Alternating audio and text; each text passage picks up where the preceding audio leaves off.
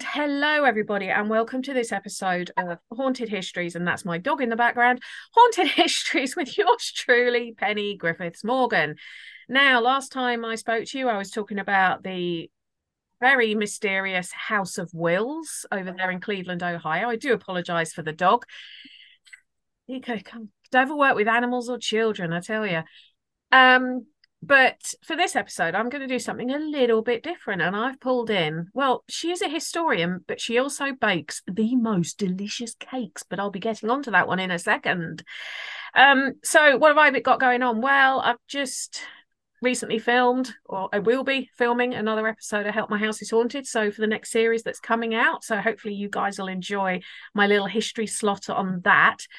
Um, and also, don't forget, I'm going to be appearing at two Paracons this year in September.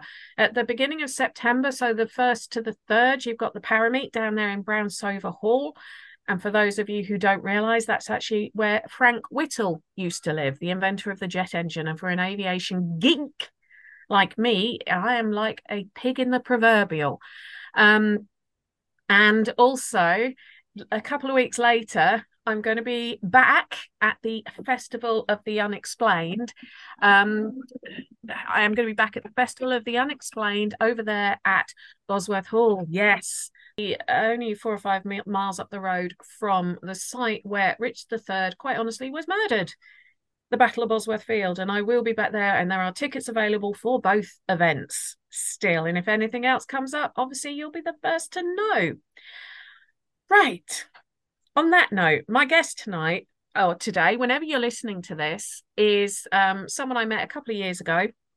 And we kept in touch because she is amazing and intelligent and beautiful. And I lust after her wardrobe. She has the most amazing style of dress. It is the one, the only, Mrs. Charlotte White. Hi, Penny. Hello, my darling. How are you? I'm great. What an introduction. You like that? I, I, I feel like, I mean, I can't live up to it today because I'm in my running gear. I am going for a run later, everybody.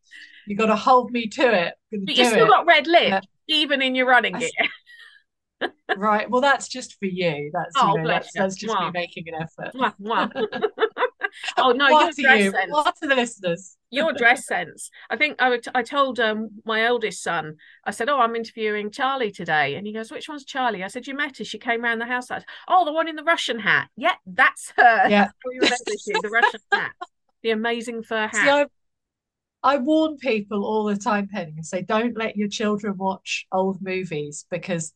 It, they take it in like a sponge and they end up like me. I just want to dress like I'm in an old movie all the time. But it looks amazing on you. You just look so. Thank you. I, I, I love it. You post your outfits on Instagram quite regularly, and some of I um, I think all of them. I just look at and go, oh, that is so good. And and the husband goes, why can't you dress like that? And I said, because a I don't look like Charlie, and that much color would scare me. I mean, well, yes, you, you know, we both do lean towards the natural gothic um, look, but you're not dissimilar. We're both we're both hot blondes. What are you going to do? Well, there is that. There is that. But thank you very Plus, much. you have one. to be careful. You have to be careful because they say that you know if the worst happens and you got hit by a bus, that's your ghost outfit. True. Forever. True, so, but I'm normally know, all in black. If you're overdressed. I'm normally all in there black, and it's one of the, the, the the jokes that ghost hunters only ever dress in black. Now, somebody did ask me once, well, why do ghost hunters only dress in black? And I said it's because most of us that's all we own. We don't go out and buy it specifically for ghost hunts. It's what we own. I, would actually have to go out and specifically buy non-black stuff. So I know I was always told as long as your underwear is clean, it's okay. Lots of ghosts with very clean underwear. That's, oh, that's good to know. No, you and I, you and I met through. I think it was through Alex Churchill, wasn't it, that we first? It was. It was. I mean, so many of us in in this community have Alex Churchill in common. Um, she's one of those incredible women who chucks the ladder down to others. Yeah. And the the number of people who've been involved with History Hack who've gone on to do just amazing things. There's there's so many. So yeah, big up to Alex, and that's where we met because you were a guest on History Hack. So I feel a little bit like the, the tables have turned here.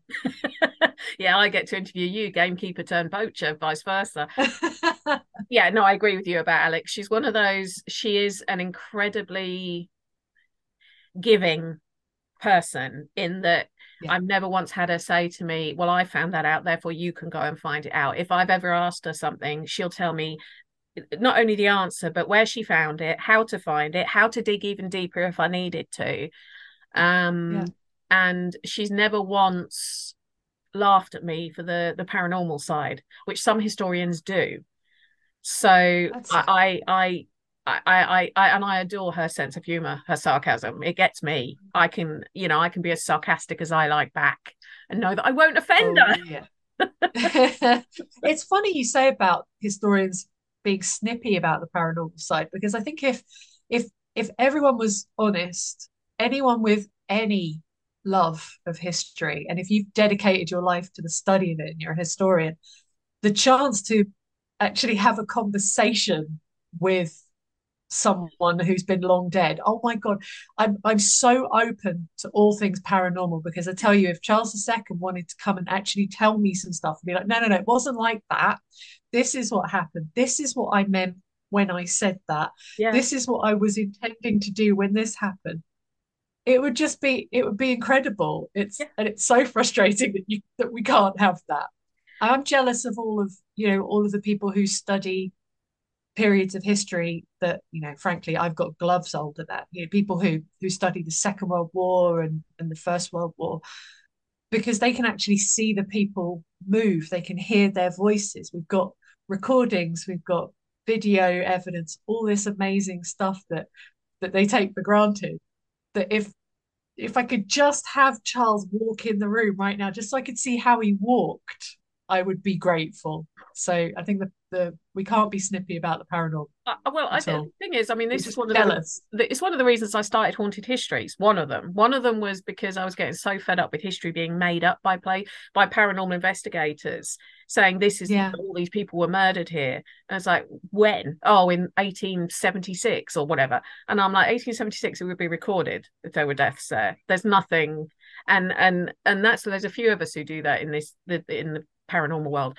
That was part of the reason I set up Haunted Histories to sort of dispel some of those and sort of say, well, look, historic, the history, the documented history, yeah, says otherwise. But also because I wanted to prove to people who are paranormal people that history isn't all mwah, mwah. It's actually going to be quite useful to understand some of it. Yeah. But also for historians to realize that not everyone who's into the paranormal is completely batshit crazy well, I think we all we all are a little bit uh, on um, all sides of this spectrum. But, but what yeah. I mean more is there is a science to it. There is there is sort of we do. Uh, I mean, most of us will debunk more than we believe is paranormal. But then it's also explained to people what does the paranormal mean? It doesn't mean ghost. It means something aside of normal, something that is not normal. Um, and so many things happen that if you think about it, even just hundred years ago, stuff that we yeah. now understand completely why it's nature and why it happens and everything else they would have thought it was paranormal so yeah. it's it's i think once i can go and get that across i can normally sort of have an intel intelligent conversation and i find as well because i can talk history i sometimes yeah. do get a little bit more respect off the historians because i can talk about it on their level yeah especially if it's one of the eras that i do sort of specialize in um, but I, I do think I think it's quite naive to assume that there's the paranormal is just hoo ha. It's it, because, yeah. like you say, if even if one of Charles II's, even if I don't know, um, Barbara Villiers walked in, and you say, oh, her, "How come you never married Charles? How come you never demanded he divorce Catherine?" Bragan- oh, Braganza was it? Catherine of Braganza was that the name of his wife? Catherine of Braganza yeah. was his wife. Yeah, how I mean, you, you know, Barbara and I. I mean, how oh. how amazing would that be to have five minutes with say someone like Barbara Villiers or, or one of Charles's advisors and sort of say, look. Yeah, I mean, the nice thing is, I mean, it's it's this is the constant source of frustration with his advisors um, and with a lot of the men who are around we actually have their opinion of what happens. And of course, we we take things with a pinch of salt because people write down what they always have. They have a perspective when mm. they're when they are writing. Everybody has a bias. Everybody has a opinion, and that's what's written. With someone like Barbara, silence because the women around Charles are silent. We have nothing. We don't have. We've got no. We've got hardly any letters. We've got no diaries. We've got nothing like that. Um, and Barbara in particular, I adore this so much. Historians have used letters that she wrote um, that that we have as a way of sort of determining her character. And the letters they use were ones that she wrote at the age of 17 to the Earl of Chesterfield, who was uh, who basically he was basically the only eligible bachelor in interregnum London. He still had his title, he still had a shit ton of money, and he's young and he's hot. Everybody wants to marry the Earl of Chesterfield and become his countess. So we've got a couple of letters that she wrote to him. But do we? What we actually have are her letters that she wrote to him that he has written from memory in a book. So we don't have her letters age 17 to a boy that she fancies. We have the boy's recollection of what she wrote to him when she was 17 years old. And if I am remembered in 400 years' time, not by, I mean, it'd be bad enough if I got judged by what I wrote to boys when I was 17 in 400 years' time, because I'm not going to come across well. But it would be even worse if those were written by the boy's recollection of what I said to him. And this is how she's judged. That yeah. is 400 years later. It's like Barbara was an incredibly powerful woman. Mm. She amassed a vast fortune and a lot of power and a lot of influence by being in the king's bed. But what we're doing when we're looking at the sources that we have on her is we're trying to write a straight biography of Hillary Clinton in 400 years' time using only Facebook. Mm. That's the analogy. I like so that. I like because because they're silent. This is the problem because because the women are silent mm. um, in the archives and stuff, and we only have these things to go. A lot of stuff Pepys wrote about her as well is really funny because he's conflicted because he doesn't approve of her, but he fancies her. Um, so she she comes across as a as a sort of beautiful tempest yeah. in Pepys, but, but we never get the real woman that's really hmm, I've never thought of it like that. I mean, you know, I was I was going to say something like when I was at the archives recently, I was looking at some I, I, what you were saying about documentation. It's one of the reasons why when I was trying to look up some 15th, 16th century stuff for the book I've just written, I was like, I'm never doing this era again. This is just it makes my eyes hurt trying to read it, let alone trying to find like everything's like 200 years old and written in a chronicle 200 years later, and there's no primary, yeah. real, true primary stuff. And I think I, I was reading some um, uh, the the naval um, stuff because it was to do with yeah. Epping Forest and them commissioning wood to be cut down. Well, the forests of Waltham for for boats and stuff. Yeah. And I realised that the letter I was reading was actually sent to Samuel Pepys, and I was a yes. bit kind of like. Oh my God, Sammy! Because I'd completely forgotten he he he he was Admiralty, and yeah, and then I'm just like I'm this Samuel Pepys touched this letter and and looking at this letter thinking oh my and that's that's the extent of my sort of 17th century sort of embracing and and then sort of looking right when was this written? 1667 oh charles ii oh yeah, and, yeah. and it's and it's it's it's that that's but if you know if you suddenly discovered a letter that was written by barbara villiers i mean what i know we didn't discuss this beforehand but would she have been literate? Would she have been literate? She she was, and what's wonderful about it is because the the 17th century are very um, let's say they're fluid with things like punctuation and spelling, which is a constant source of frustration. Anyone trying to look up anybody in archives because you need to think of every possible way of misspelling yep. their name. Yep. Um, but we we don't have many things. But what we what we have of her, and one thing I really really love is we've got a really scratchy letter that she's written to Thomas Clifford, who is the um, he's the treasurer at the time. He's the he's in he's the money guy, and she's written him this really scratchy letter, which doesn't necessarily um, indicate that she was she had poor penmanship, but that she was lazy and she wanted to get this letter out to him quickly. And she basically says something along the lines of, Look, I wouldn't have spent all this money on my house if I hadn't thought that my money would be forthcoming from you, which is basically give me my money now. I need money to pay my bills. Um, and this is this is very much Barbara. But one of the things that um, that is mentioned that I adore is that she misspells the word certainly, and it's spelt certainly. Okay. And it's suggested that with a lot of the misspellings, you can actually hear people's accents. Yes, so maybe she would have said certainly mm. instead of certainly, which again we don't know, but I love that as a as a way of knowing her. And I've only got this letter of hers because it was auctioned off in a in a huge job lot of Clifford's letters at Sotheby's and they printed them all in a catalogue and I, I bought the catalogue off eBay. So I've got oh. so I've got a few of her just that one, just where she she's getting very upset. She had she'd had a very large, um, very elaborate fountain installed in her home, um, Cleveland House, named after her when she was Duchess of Cleveland. And on the hour it played the Lillibullero, which I just love. I love knowing that about her. She's well, I mean, people might have guessed we're talking Charles II on this podcast, yes. various things about Charles II.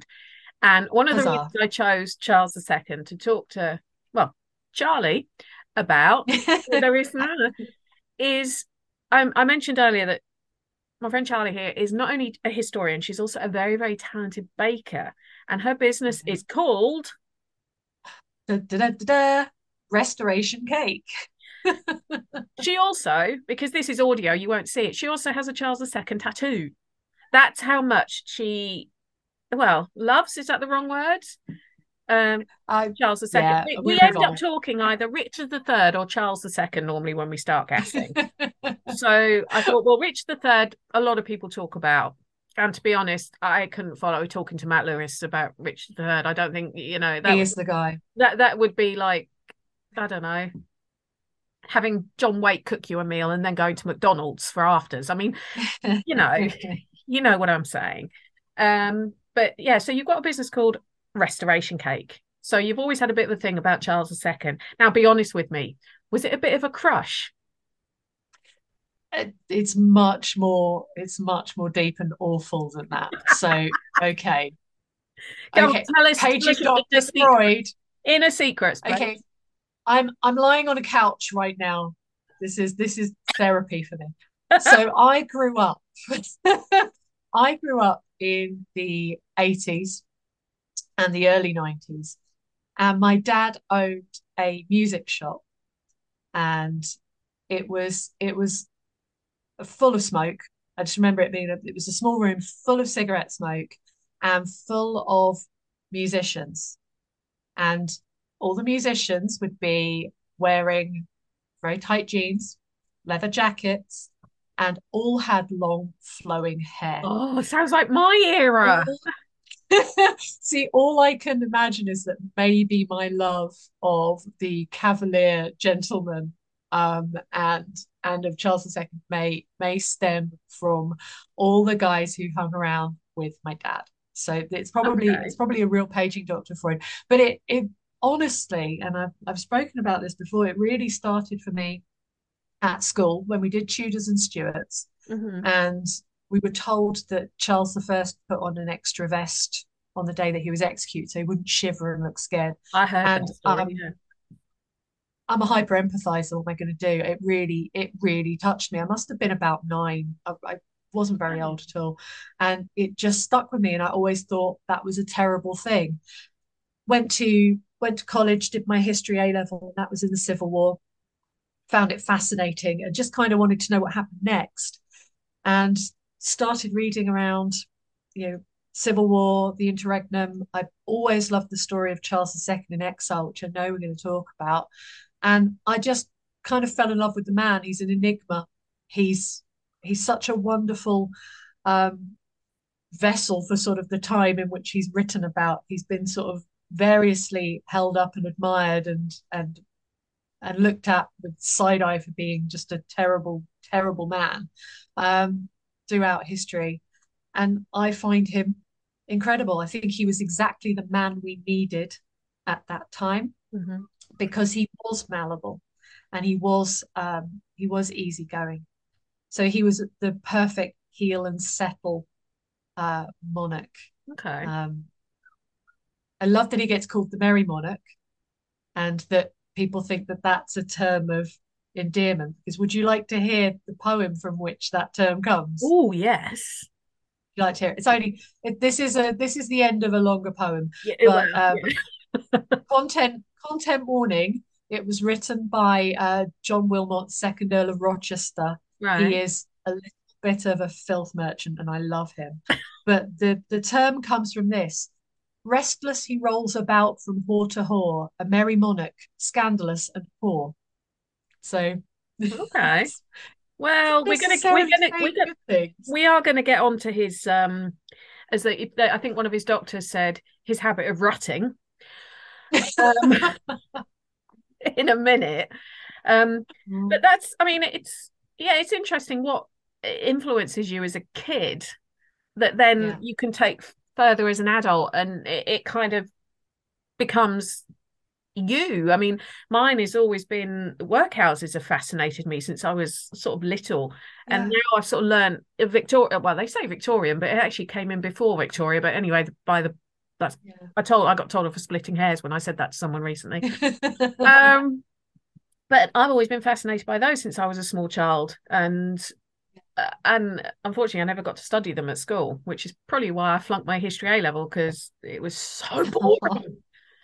Um, I would have been quite interested in the Civil War, but it it was more Yeah. rote learning because I'm sort of 10 years older than you. It was rote learning of dates and what happened on this date Yeah. policy was her. There was no, it, it didn't come to life, if that makes sense. Whereas when I try and talk history to people, I try and bring it to life for them so they can empathize and be in that person's shoes. So Yeah. if I was do, talking about Charles the First to the kids, I would sort of show them that window that he's meant to have stepped Yeah. out of and said, now, you know, can you imagine how you would have felt knowing you were about to be executed, scared? Well, yes, he didn't want to appear scared. He wanted to appear brave. So, so that he didn't shiver, he wore an extra vest, like he put an extra coat on so that he would look. Yeah. And that's how I'd explain it to them. So, but unfortunately, that's not how history was taught to me at second at A level. Anyway, it was at sort of O level standard. But Yeah. I just think it's amazing how things can influence us. Now, obviously, Charles the Second, son of Charles the First. Mhm. Um, I was always led to believe that Charles the First, and again, this isn't my ex- a period of expertise at all. One of the Uh-huh. reasons he was executed is because he was he was seen to be too much, too uh, fri- too frivolous, too much of a party boy. Um, Yeah. he he wanted to control things too much, and he didn't really have the mental acumen to do so. Um, Yeah. and then here comes Charles II, who's nicknamed the Merry Monarch, although not necessarily Yeah. for the right reason. Who, you know, when you look at his whole appearance, it's very grand. Like you say, it's the long flowing curls, the the amazing outfits, and we'll talk Yeah. about him being a ladies' man in a minute. But I've always been told, I've always been led to believe Charles I bad, Charles the Second good. Okay. How accurate is that? Well, I mean, look, we're, we're talking about real people here, and no one, no one is entirely one thing uh, at all. Um, Charles the First, a lot of his personality led to his downfall. If he'd have been more willing to negotiate with his parliament after after the end of the First Civil War, so after Yeah. you know the massive defeat at Naseby, um, and you know, the that eventual sort of clicking down of events that that leads to the obliteration of the, the royalist um, cause. If he'd have been more willing to negotiate, give up some powers Yeah. um, in favour of his parliament, then he wouldn't have lost his head. I don't think that anybody thought at that point that the 1645 they were going to execute the king four years later. Nobody thinks that that's going to happen. No. Um, so he, Charles First, is is very he's very much a believer in his divine right to rule, Mm. and he doesn't think that he should have to give away any part of himself whatsoever. And he ends up giving away a very big part of himself, his head. Mm. Uh, so Charles II, his son, is it's wonderful. When they've got Charles I coming out to be executed that morning, Parliament scrabbles together and think, we've got a bit of a problem here because what's the first thing that happens when a king dies? People say, the king is dead, long live the king, and a new king is proclaimed. So they dismantle the whole system of monarchy. It's obliterated um, in paper so that when King Charles I is executed, that his son will not be proclaimed King Charles II. But nobody sends this memo to Scotland. Scotland's running a few days behind on the news because, you know, no social media. It's kind of crap. Um, they don't get the news that the king has been executed until a few days later. And they are absolutely furious. They've not been consulted on this. This is not what they wanted. They immediately proclaim King Charles II King of Scotland. Mm-hmm. This will become a problem for Charles later um, because England and Scotland, it's always a tricky relationship um, at that time, um, very much so. So Charles II is is removed and he he goes he's off in exile he bums around europe for you know essentially it's 11 years he's he's yeah. bouncing around from place to place.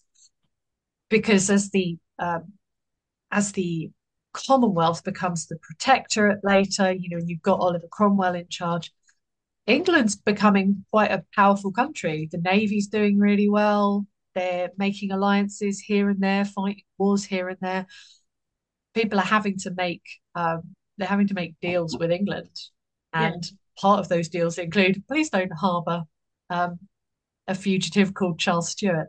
So he's again bouncing around. He goes from France, he um, goes to uh, the Spanish Netherlands, which is uh, now Belgium. Um, he goes to The Hague. He, he mm. goes to Bruges and has mm. a little bit of a party there, um, and he's bouncing around. Um, but in terms of him being being sort of more good than his father, when he does eventually back to the throne, he comes back to a parliament that has forever changed. Mm. It's been it's been running its own thing for a long time. And when they finally decide in 1660 that they're going to bring back Charles II. This is after the death of Oliver Cromwell and the, mm. the protectorate eats itself after him. He was very much the glue that was holding everything together. Well, part of it as well, wasn't him. it? The whole point of getting rid of a, a, hereditary monarchy was so that you could decide who was going to be r- running things. and with Cromwell, his son Richard takes over, and it, it's like a question yeah. of, well, hang on, isn't this just having a monarch, except they've not got any royal heritage? What's yeah. and the Richard wasn't his father at the end of the day, was he? and that was a that was a problem for the army. And the army um, were not uh, he, he didn't have control of the army mm. richard cromwell. They loved oliver. He'd been he was one of them. He was their general. Mm. and he was he could at least be seen to be acting for them. Um, when richard cromwell takes over the army want him very much to do what they want to do perhaps more than his father would. And this is the problem with the protectorate. And you have two factions. You've mm. got sort of a more realistic faction of saying, okay, that we fought this war, now we have to govern. This is this is a tricky thing, and this involves compromise. And then you've got the other side of the coin, which tends to be um, within the army, which is more extreme, um, often more religious uh, perspective, which says, no, this is what we fought for, this is what we died for, these are our ideals, these this is what what will happen. Yeah. And they never quite managed to resolve that in, in the 11 years they had they couldn't resolve that tension. And oliver was the only person holding it all together. Once he's gone the two factions start fighting and it eats itself. I, I genuinely think that's the best way of describing it. It eats itself it falls apart.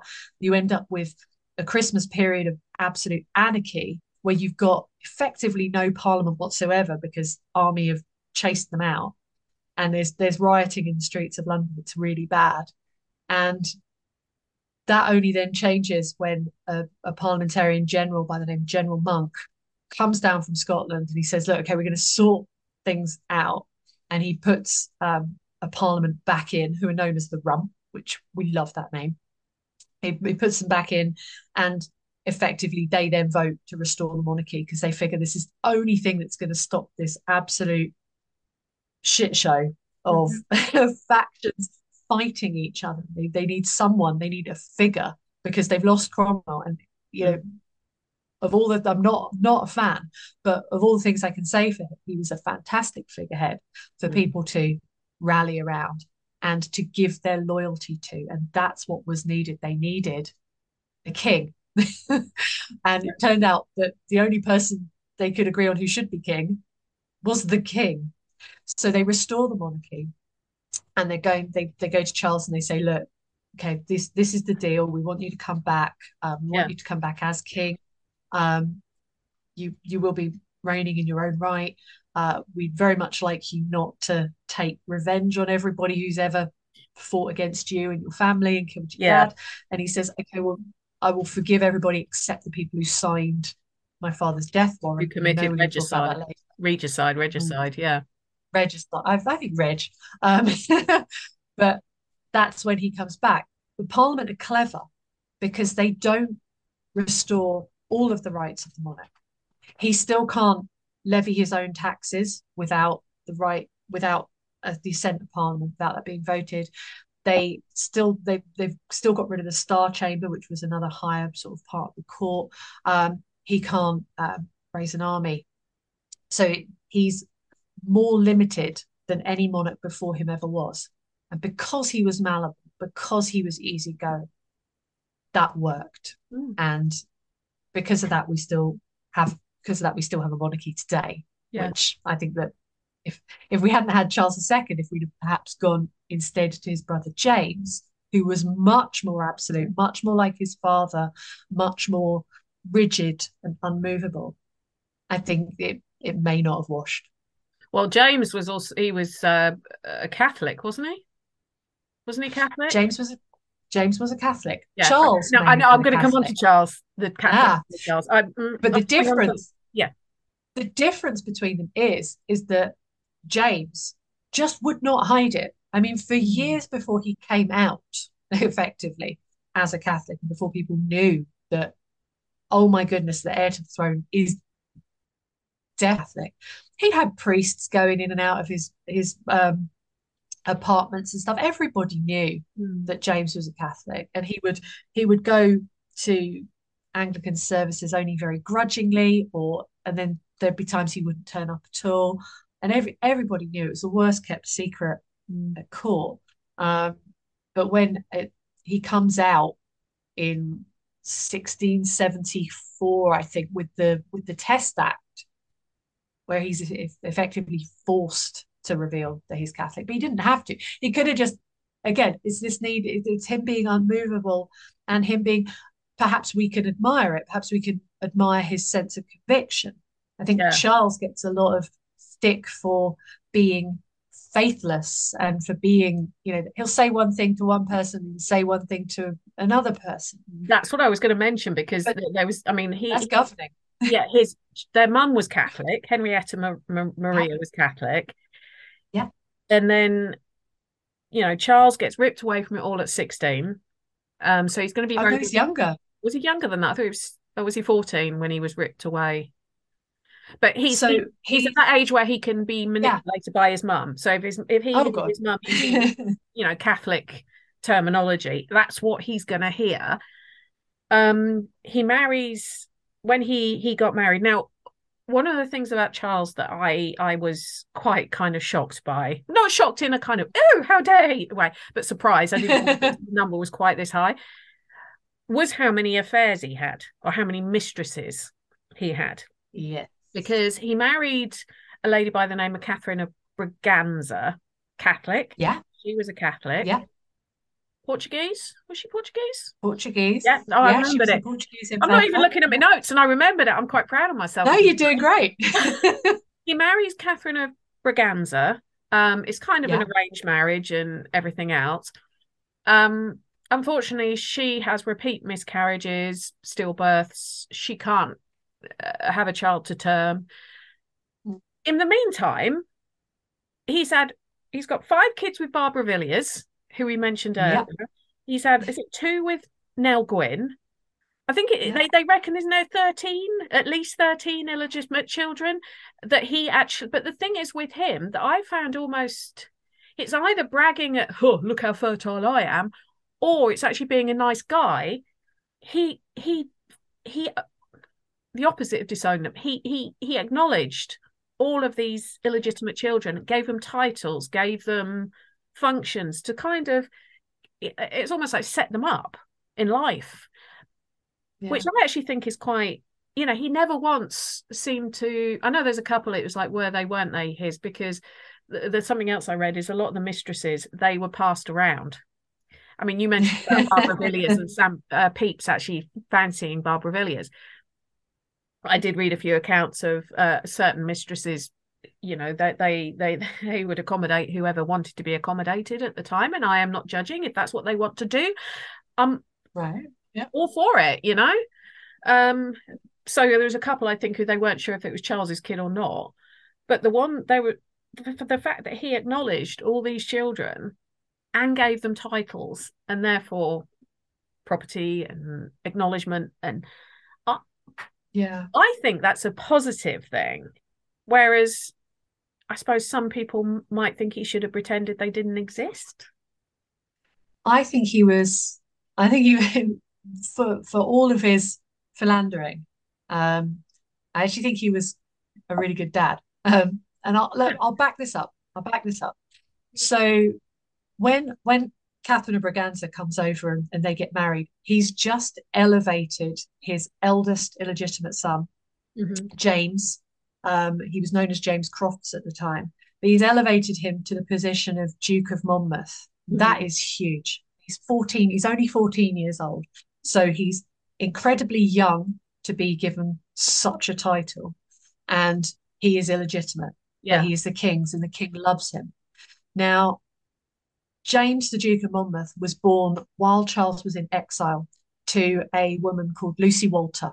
Mm-hmm. And Lucy came from she came from a, a, middling sort of family. She wasn't she wasn't aristocracy by any sense of the word, but she wasn't a you know, she wasn't a commoner. Um, and they met in exile. They had a a romance, and James was born. And then politics starts to get in the way. Um, Lucy becomes a bit of a, a liability. Because there's a problem. There's sort of allegations that she is um, that she's sort of drunk and misbehaving and that there's there's issues their relationship ends and she shacks up with some other guy who again this is not it's not looking good it's not a particularly good pr situation. So charles has james taken away from his mother. And by by all accounts and anybody with sort of even a degree of empathy at all. This is horrific. Um, she's tracked down. She's basically hunted across Europe. She's found in Paris. Her son is taken away from her. And a few years later, she dies on the streets of Paris. I mean, I'm, I'm making it sound like a scene out of Les Mis. Um, but she she dies alone and abandoned. Now, that is an awful story. But I tell you what, Charles never does that again. Mm. And every single mistress that he has, every single one of them is looked after. Even when he's done with Barbara Villiers, and she's not an easy woman. She's a she's a feisty, um, difficult woman. She's a she's a nasty woman. You know. I love that term. She's nasty. Um, she's not yeah. So even when he's done with her, she's still around. She's still in in court. She has to go off to France for a while just to kind of be out of the way um, because she's a Catholic. He has way too many Catholics around him. That's a whole other thing. Um, but she's with him the night that he dies, having dinner along with another one of his mistresses. Louise. And he looks after Louise. Louise? Yes, Louise. Louise de Keroualle, or Lady Carwell, as the English called her, because it was much easier. Um, he looked looked after them all. So Louise, of course, um, she was in the palace she had rooms she was very much his sort of chief mistress at mm. that time. Um, even nell gwyn she has a very comfortable life for a girl from we don't even know where nell gwyn mm. came from. Nell didn't even know where nell came from. Um, but she had a lovely home. He titled he gave titles to both of her children. Um, sadly, one of them died quite young, but um, he he looked after them all. They were all given titles. They were all given advantageous marriages into the aristocracy. Mm-hmm. And through that line, this is what I love. So here's some genetics for you. Through the line of Barbara Villiers and Charles II and their second son, William, our Prince of Wales, will be the first descendant of Charles II to sit on the throne since Charles. Yeah, through oh, the Spencers. Yeah. The Spencers are, are a lot of the sort of very, very well um, posh, the well posh families um, in this country. A lot of them have some claim of descent to a line of Charles II because he did populate. Um, he really did populate, but not with his wife. Yeah, she couldn't have any. Wife. But that was the, that's the other she thing could... about him that I thought you know deserves recognition, although you could argue it both ways. That when, after a while, when Catherine still hadn't been able to produce an heir, um, mm. his advisors were like, "You've got to get rid of her. You've got to marry someone else. You've got to marry someone who can give you an heir." And he said yeah. no. Now, yeah, did he say no because he didn't want to seem bad to the public that he divorced his wife and does what basically what Henry VIII did in yeah you know or does he genuinely care for her, just not in a, a romantic way? Not in an exclusive way. well, yeah. It's, or is there another reason why he wouldn't divorce her? Do you know what? I would I would love to again, I would love to ask him. Um, we can we can only speculate. Of course, he should have divorced Catherine. He should have divorced her very quickly um, when there was no sign of a pregnancy. So it takes a it takes a very long time for there even to be any sign of pregnancy. And then yes, um, miscarriages, no stillbirths. There was no there oh, were no there was right. There were no there were no babies that could be you know could be right. definitively said that that that was a baby that was lost. It was all very you know very early stage losses. So she may not even have ever been pregnant if she was. It's it's awful. And again we don't have a lot of mm. we don't have a lot of um, actual information about this. We know that she gets very ill with a fever at one point um, very early in their in their marriage. I think 1660 i want to say 1663 1664 but don't don't hold me to that. Um, she gets very ill and is you know uh, on her deathbed Charles is with her every single day by her bedside, mm. um, and she's she's delirious and she's she's ranting about you know the children that she has and that they there aren't no, any children. Yeah, and, and doesn't he doesn't he tell her that yes they have had children or something to calm her yeah, down? He, mm. That's that's what what what we have that he he was sort of very comforting to her in that way. But he spent the evenings having dinner with Barbara. So, you know, again, you can say that that's a traumatic time to have to be watching um, to be watching a woman in such a state and to have someone that you can go to in the evening who is going to look after you and take your troubles off your shoulders is is a good thing. Um, but of course, you can also look at it and go, well, you know, he was sat by his wife's bedside in the day and off bonking his mistress at night.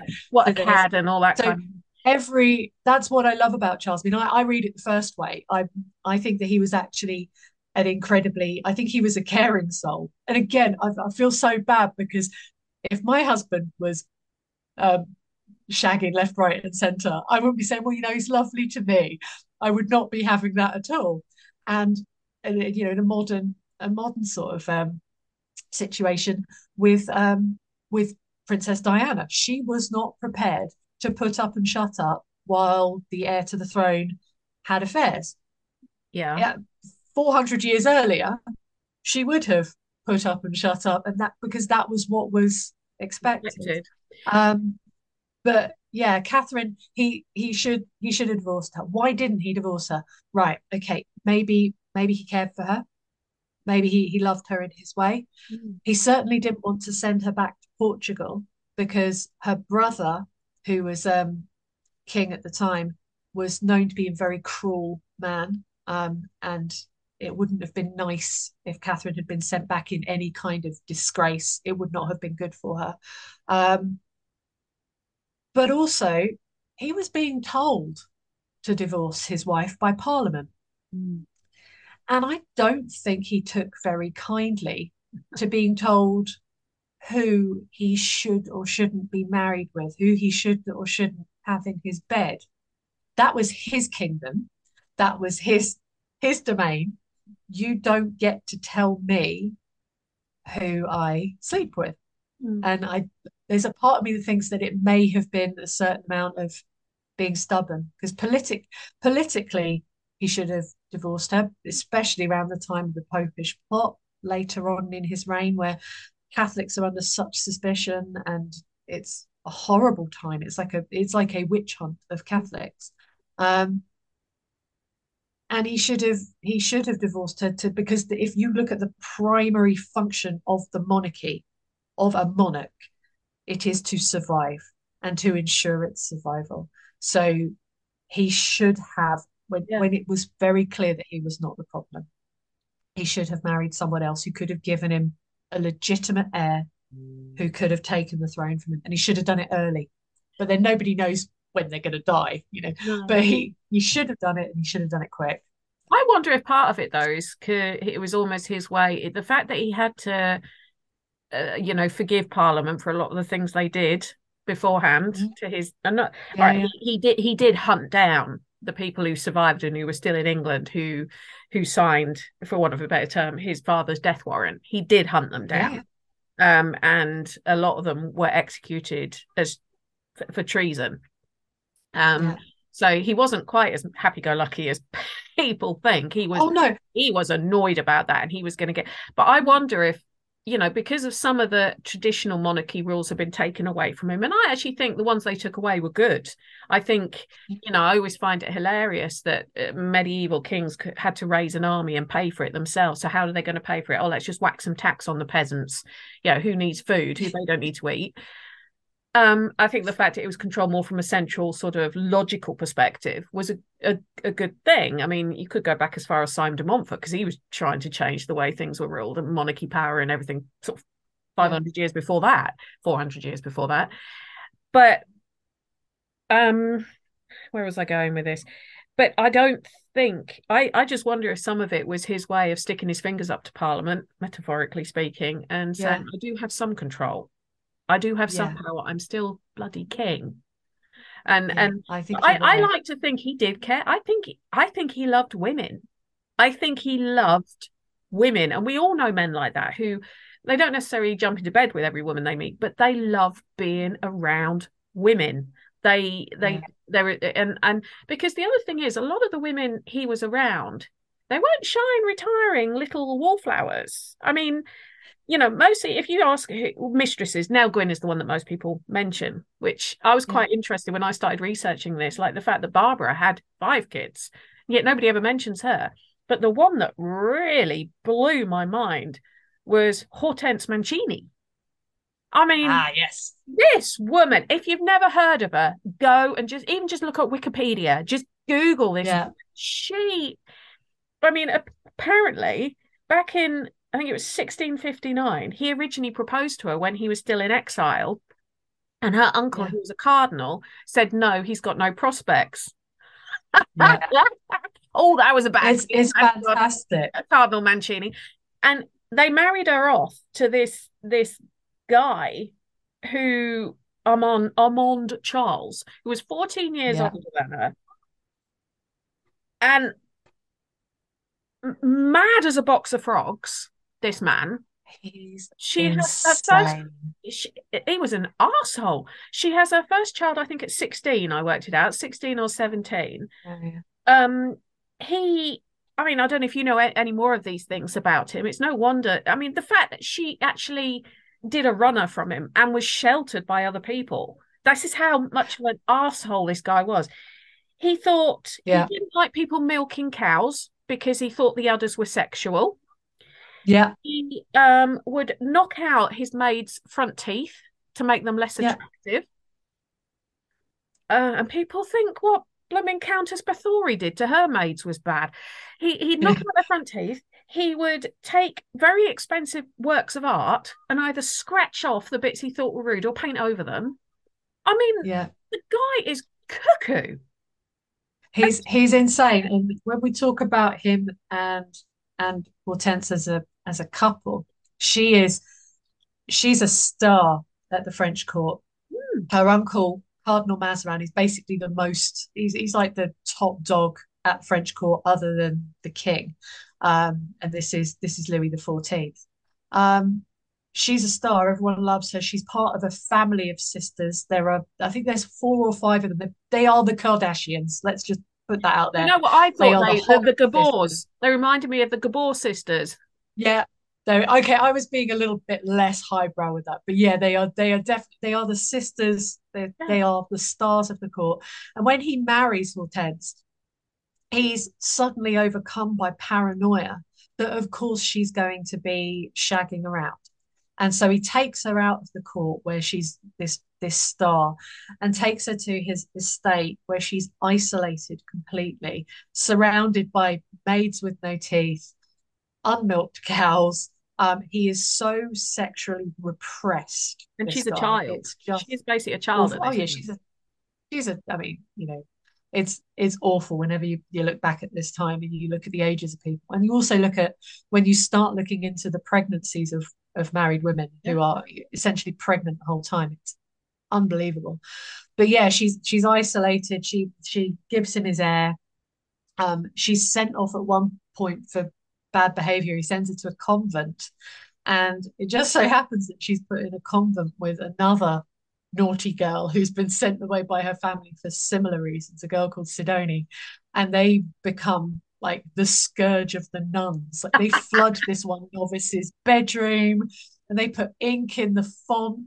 They are they're lovely. They're lovely little shits. I love these two. They're, they're teenage girls running around um, causing the nuns so much trouble that eventually the nuns say to their families, "Will you please take these girls back?" um, so that's that's Hortense. She writes several times to um, to King Louis and says, "I can't stay here. I can't. He's insane. Um, he's threatening me. He takes away all of her clothes so that she won't run away." Um, it's it's that level of of abuse. And Louis writing back and saying, "Look, French law, your husband is king. I'm sorry, I can't intervene, even though I know he's insane. Can't do anything." So in the end, her brother comes for her with uh with a horse, and she dresses in men's clothing because she nicks them off her husband. She puts his clothes on, and she rides away back to um back to Versailles. Mm. Um, sorry, it probably wasn't Versailles at that point. It was probably the Louvre. Mm. So she goes back to back to the French court. Paris. And- Paris. Yeah. Yeah, and she shacks up with a with a, um, duke, uh, and she's there for a while, and then she's effectively enticed over to England to come see Charles. Mm. Yeah, she becomes I mean, his she, lover she. But the Sorry, go on. No, no, I was going to say she she brings over a lot of art culture. Her salons are legendary um, in in England. Uh, she gathers the greatest minds, you know, poets, artists, scientists all together and all milling about. And her her apartment's like the most fashionable.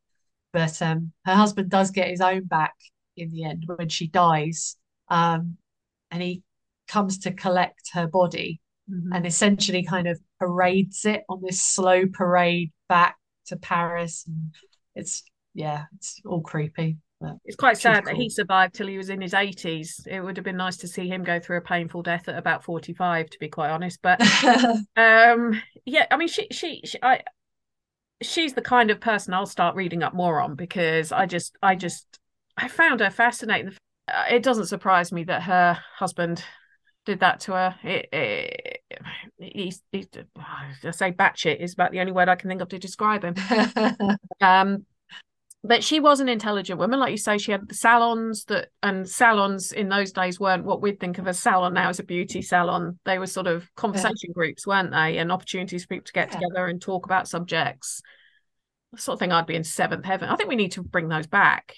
I think we I need think we should bring back salons, definitely. maybe we could do a joint haunted histories history history hack type I Mm. think that's a great idea. I think History Hack would be well up for a salon. I think I think we should have, we should have a word with Alex about this, have it as a joint venture.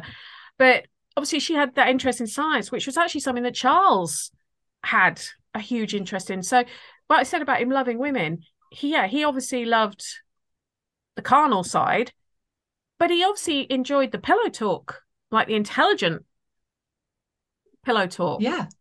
Well, let's let's be honest. I mean, he's the king. He can he can sleep with anybody he wants. That's that's fine. He has got he's got carte blanche. He's got a crown. He's the dude. Um, but he did choose to surround himself with intelligent women, and like I say, difficult women like Barbara. Louise was incredibly difficult. She was she was wonderful, and Louise was spying for the French king, and Charles knew it. And he, I don't think he was ever particularly worried. There wasn't. He was a fairly open book to Louis anyway. Yeah. Um, but she was she was difficult. Nell was Nell was wonderful. I mean, it's one of the reasons why we love Nell so much and why she is um she's still very much his most remembered Mm. mistress is the way that she was quick-witted and she was funny. Um, you know, and she was pelted with um with fruit and excrement and stuff and shouted at as she as her carriage was coming in. Um, she rolled down the window and said, you know, please, people, peace, I am the Protestant whore, because they'd been meaning to throw things at Louise. Um, and she she called Charles her Charles the Third because she'd had two lovers called Charles before him. I Um, like it. She she was a funny, funny woman. Apparently, she got a title for her son by um by calling him to see his father when Charles came round and saying, "Come here, come here, you little bastard, come here, come here, bastard." And Charles is is absolutely horrified. Don't speak to my son like that. She said, "Well, you know, what else am I to call him?" And um, so he, he gives him a gives him an earldom. Um, it's so she was she was funny, but his mother was difficult. His, you know, Henrietta Maria was not a woman who just sat and let life happen to her. She was incredibly forceful. Um, she was very domineering. She tried, especially when they were all in exile, she tried to rule her son. Mm. And Charles very quickly did not let that happen. Um, he was very forceful with her. And one of the things that he was forceful with his mother about was um, her Catholicism, yeah. because it was very much a deal when when she was married to Charles I, when she came over to marry him, it was in their arrangement that she would be allowed to practice Catholicism Yeah. privately, quietly, with all the all the dignity and you know all the she had a beautiful chapel made. You know, it wasn't sort of you know she had to do it quietly in the corner where no one could see. She had a proper the, the, the whole full nine yards, but it was done behind closed doors and and didn't affect her marriage, didn't affect anything along those lines, and she wasn't allowed to bring up her children Catholic because these were heirs to the throne and Yeah. they couldn't be Catholic. When they were all in exile, she she tried to force her son Henry, her youngest son Henry, um, Duke of Gloucester. She tried to force him to convert to Catholicism, and some of the letters that um, that we have that she wrote to him or that that have been seen um, are incredibly manipulative, awful. I mean, really trying to force this young teenage boy to um, to recant his um, Protestantism and to um, convert to Catholicism. And Charles has to step in uh, and remove his brother because he knows that any any sniff of Catholicism in their family will be a problem to them getting home. Um, James, of course, is a whole other kettle of fish. Middle child. you Middle child. middle syndrome. child syndrome, middle and spare syndrome. Um, I Yeah. mean, you look at the relationship between between Charles and James is Isn't it amazing how history repeats itself so much? oh more more than You shall say no new, no you know. names. No names. yeah, more than you know. The other thing about But, um, yeah. II, he does seem to be a bit of an action hero because one of the Yeah. first, the first things I learned, I mean, obviously he went through, you know, he had the Great Plague, which was Yeah. pretty awful, and then 12 months later, you got the Great Fire of London, which he's got to, to deal with. And he was actually in the bucket chain trying to put help put out the fire. I mean, it makes me think actually the sort of thing that I could see Prince William doing. Yeah. You know, if if there was a Yeah, fire at Buckingham Palace, I can see Prince William actually and Kate, to be quite honest, standing there Yeah. in the line with the buckets with everyone else. Well, we saw, I mean, anybody who, anyone who studies this time and who who knows this episode of Charles's life, he is, yeah, he's down there with James, both of them, periwigs off, you know, they, they wore their hair shaved underneath their periwigs. So they there would have been these two sort of very ordinary looking guys in beautiful outfits, Mm. um, helping helping with the um with the effort to save London.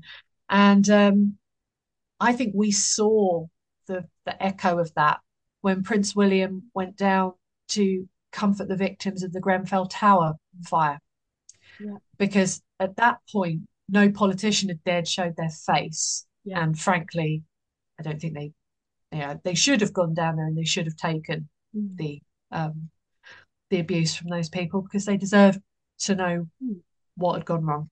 Mm. Um, but William was down there Yeah. and they were helping in any way they could, but really they were just comforting. And that to be seen, I think, is important Yeah. um, to people Yeah. to know that they're seen. Yeah, I can see. I can see the Yeah, seeing William down there. Yeah, because Charles was down there. Um, James was very much leading leading the effort to save the city.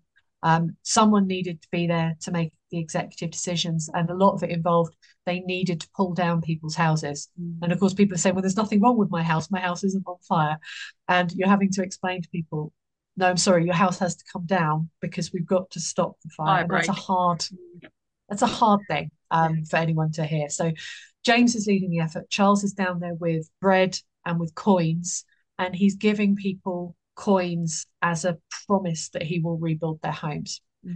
Which After the fire, of course, he did. After the fire, he has some fantastic um, plans for the city. Um, Christopher Wren draws up a load of plans, and they they think about modernising. but in the end, they can't modernise in the way that they would want to, because of course people have their property, their land that you have to kind of put back where it was.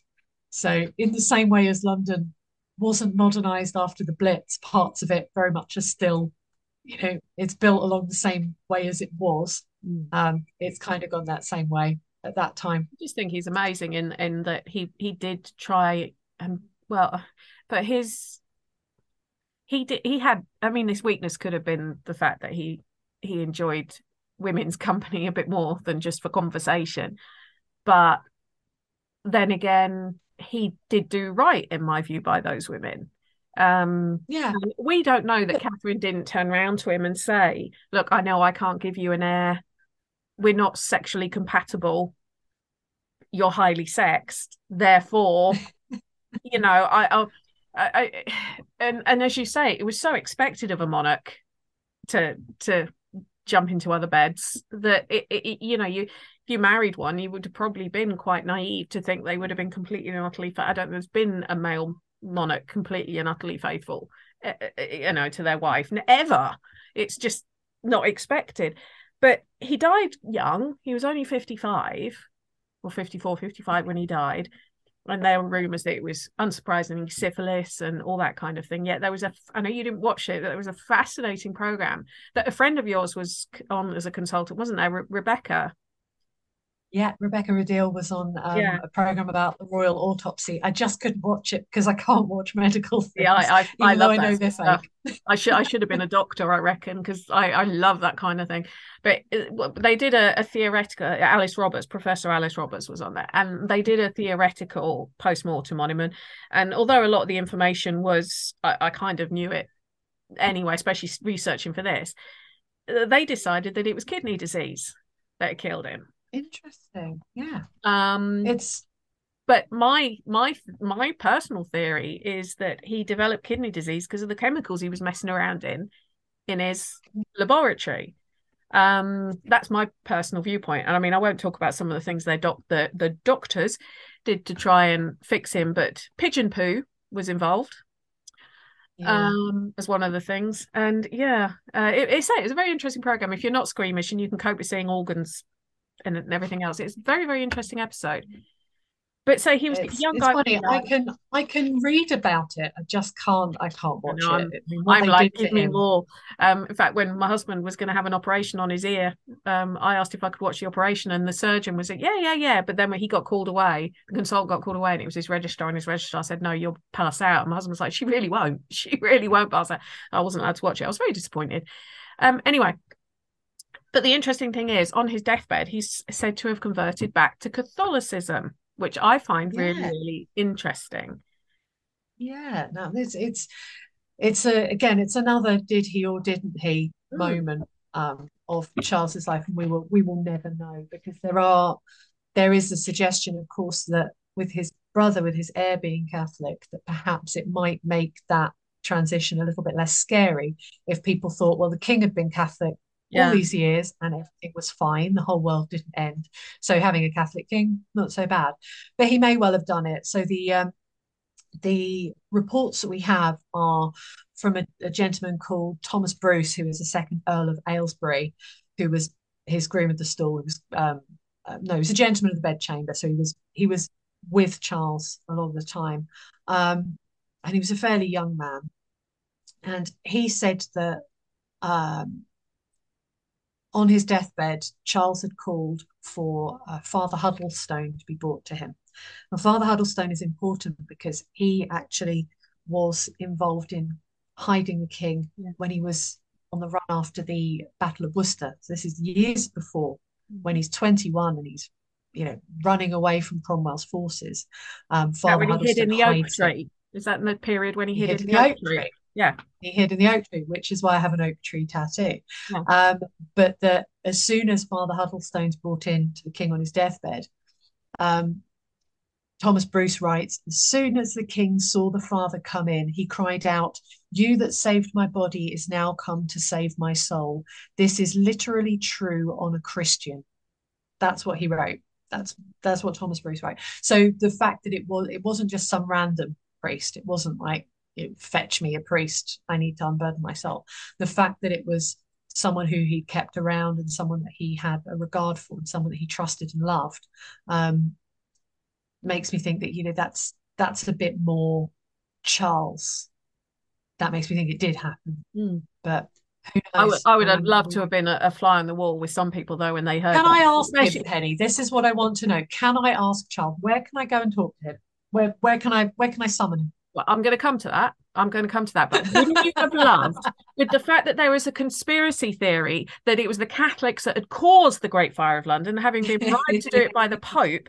Wouldn't you have loved to have been a fly on the wall with some of the very strict Protestants when they heard that their dearly departed king had converted to, if you like, their arch enemy on his deathbed um, and got his last sort of fingers up? Where would you talk to? Well, funnily enough, there's not many ghost stories of Charles at all. One of the interesting ones I found, I didn't mention this to you beforehand, was the um Andrea McLean, the presenter, the Scottish presenter used to do Loose Women. Okay. He reckons she saw him in her flat in London. But that's the all the information I Ooh. could find. I only found this out like yesterday, so I hadn't had time to contact try and contact Andrea to get the gist of the story. But she reckons she was sitting there having done yoga in her front room, and she said Yeah. Charles II appeared in her room. And when she she sort of turned and turned back, he'd gone. Which, Huh. when you think of what she looks like, the dark hair, Scottish, Okay. wonder if Oh, she's you think it might be a Yeah. I I'm mean, actually, I'm actually going to follow up on this. I'm going to try and contact her about it. But um but that so but the main What I'd like to ask her though is would she would she know Charles II from another gentleman wearing a periwig? like you see that's a whole different show because this is one of the conversations Mm. I've had with people when they've said they've seen Henry VIII or Queen Elizabeth or whatever and it's like how do you know it was them how do you not because people used to mimic the way they would dress because it was like you know Yeah. that, it was like influencers now the monarch was the influencer the fashions of the monarch it could have just been someone who mimicked their dress rather than them themselves you don't know that for sure but Yeah. uh, whether in the bigger interview she does actually and that they didn't put in the the article because it's not quite so dramatic that it looked like a Yeah. cavalier type person. But she said it was Charles II. But it does make me wonder, I wonder if she was distantly related to him. But the main That's place, exciting. the main place that he is meant to be seen is Ham House in Okay. Richmond Way. He um Love. he never owned it or anything, but the family that did were royalists who managed to keep their heads per se during the Civil War. Um, and the the the lady who owned it was a big supporter, and she was a member of the Sealed Knot Society. Yeah. So this is this is the the wife of the um, the Duke of Lauderdale. Well, he's he's later after the Restoration, he becomes the Duke of Lauderdale, um, and he's part of a very influential group around the king, which were known as they were a cabal known as the cabal because their initials spelt out cabal. So it was Clifford, Mm. Arlington, Buckingham, Ashley, and Lauderdale. Wow. So he was incredibly close to the king. So the king would have would have visited Ham House. Is he the one who was I mean- Charles the First whipping boy? Oh, I don't know. I like that though. I'm sure I read that someone who was who was there, lived in that house, was was incredibly close to Charles the First, and as kids was his whipping boy. Oh, I'm gonna look that up. That sounds fabulous. He was a very big, very brash man. He Yeah. um he was the he was um tasked with looking after Scotland for the king. So he spent a lot of time up there and he didn't he didn't take rebels kindly. He was a very um yeah, he was a I think he had a rival at one point up there and he dispatched him very quickly. He was a he Okay. was a tough guy, Lauderdale. Well, was, Charles um, is meant to be seen walking in the gardens there. Okay. people have in the main hall have smelt his tobacco smoke. Okay. How they know it's his, I don't know because I've never actually experienced it. But yeah, that's the one kind of ghost story that I found about where we could communicate with him. Although That's very there must be other places. I know that he was meant to have spent time at the ye old Black Cross in Bromsgrove when he was trying to escape. Um, and he had his horse reshod there when he was disguising himself as somebody else. So that might be Yeah. one that warrants further investigation because that still exists. But it, yeah, very few stories of Charles. But then again, there's even less of his father, funnily enough. Yeah. And you'd think Charles the I First you'd think that would have wanted yeah, to walking around with his head, Hmm, perfect ghosts sort of sighting exactly. territory, isn't it? Exactly. So we we need to find somewhere that's not that well known that we can get in and we can see if Charles is actually around, if we can call him. I tell you where I would where I would go if I if I wanted somewhere that is fairly unchanged, and that's Boscobel House, um, the site of Royal Oak. So he spent he spent time hiding there after the Battle of Worcester in September 1651, um, with a, a poor tenant farmer's family, the Penderells. And um, he would have been 21 when he was there, and he did a lot of kind of hiding and a lot of thinking there. Um, and I think he learned a lot about ordinary people there. Hmm. I mean, they asked him one night what he'd like for his supper, and he said that he would like some mutton, but he didn't realize that those families weren't families who ate meat every day. They couldn't afford it. So they actually had to go out and steal the sheep Oh wow. um, to feed him. Because if all of a sudden they were bringing a sheep home, people would say, hang on, something's going on there. Hmm. That's, you know, this is not the kind of family that would have mutton um, on a normal day. And he didn't, it, that sort of taught him, sort of seeing that happen and realizing that that was happening, taught him very much, gave him his common touch. I mean, we laugh about him having a common touch because, Yeah. you know, he did like touching people. Um, but he he understood. I think he understood people, um, and he had so, some degree of empathy Hmm. that that Hmm. perhaps his father and his brother didn't have. I'd love to know. I would love to be able to, yeah, to find him. But Yeah. I think that the fact that they were all bewigged in the way that they were and they dressed similar, I think it would take a very keen eye to know that that was him and not, say, another fine gentleman of the time in a black periwig. It may depend if he was trying to get you into bed or not. That might be a idea that it was Mate, I'm probably related in some way. I mean, look at this nose. This is a Stuart nose, if ever there was one. Well, on that note, that really sensible, historically educational, intellectual note, what have you got going on at the moment? What have I got going on at the moment? You see, I know Well, the answer all- to this, which is why I'm laughing. Yeah. Yeah, yeah. It's all go at the moment. So I split my time between um, writing about Charles in the 17th century and presenting on History Hack and hosting a theatre and a travelling food festival, which is my summer job. Um, so I'm about to hit the road with Foodies Festival. And we've got 13 dates this year, everywhere from Brighton up to Edinburgh. Um, I'm going all over the country. So if you check out foodiesfestival.com, um, you can get tickets and come say hi to me. I'm in the Cake and Desserts Theatre every day, all day, every day. So you can come and say hello and talk to me about history or cake. I'll feed you. Um, and yeah, it's a Yeah, you do get fun, freebies. fun place She gives, she gives away a Yeah, when she's made them, and they're very good. Yeah, and if you come to Chelmsford, you might get to meet Penny as well. Yeah. Yes. I'm planning on going to the Chelmsford one, but they are all over the UK. Um, and it's Yeah. not just one day. I think it's three days each place. Yeah, three day, three day weekends. Yeah, so yeah, all the all the details are on um are on And it's and nothing but food. And the smell. Oh, there's music as well. I mean, who's some of the artists you've got? You've got five, Sophie Ellis Bextor. I, I know you're excited about five. excited I'm excited because in in Brighton we've got Martin Kemp coming to do his 80s disco. Whoa. Yeah. You No, see, I have to myself. If I could get down to Brighton, Um, I'd be there. Yeah, we've got, I can't, I think it's Cardiff. We've got Craig Charles coming. Um, we have Scouting for Girls. We've got, yeah, we, we, we get a lot of uh, lovely 90s nostalgia, like you say, like Five, which is Mm. great fun. Um, and then there's local acts playing all day, unsigned bands. Yeah. Um, so come along and support them. That's really important.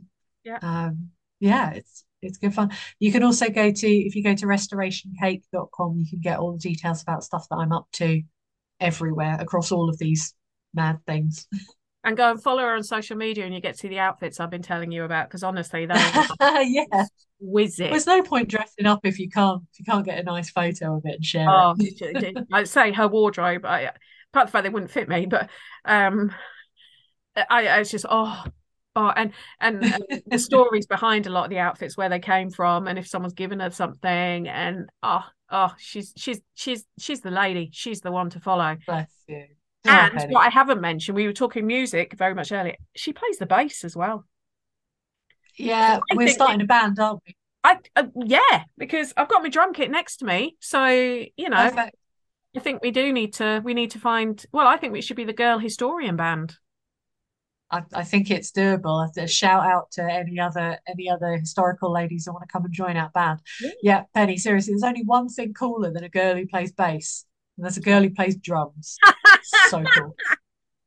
Well, originally a guitarist, then a vocalist, and now I've gone on to drums. So who who knows? I'm just I just want to be a one man one woman band, I think is the um Perfect. but yeah, we've got the rhythm section covered. We just need to find ourselves a guitarist or two and a vocalist and we're there. Perfect. They're they're out there. They're They've got to be. They've got to be. Well, thank you so much for your time, my darling. I I I, Well, thank you for having me. I, I'm just I could listen to you all day talking about this stuff because it's all it's all learning for me and it's fascinating, absolutely fascinating. So, but yeah, so do do check out Restoration Cake. Check out Charlie's profile. I will tag stuff obviously on the Haunted Histories page. Do go to the Foodies Festival if you're in the UK. It's honestly the smell alone is worth it when you walk on there and there's there's vegan there's there's stuff for vegans there's stuff for vegetarians there's stuff for pescatarians there's stuff for meat eaters there's stuff if you just want to eat cake there's cakes if you want to Yeah. learn how to cook some fancy dish there's you know there's there's exhibitions that teach you how to cook fancy stuff um there's We got it music if you like There's- a drink There's there's, even there's even drink.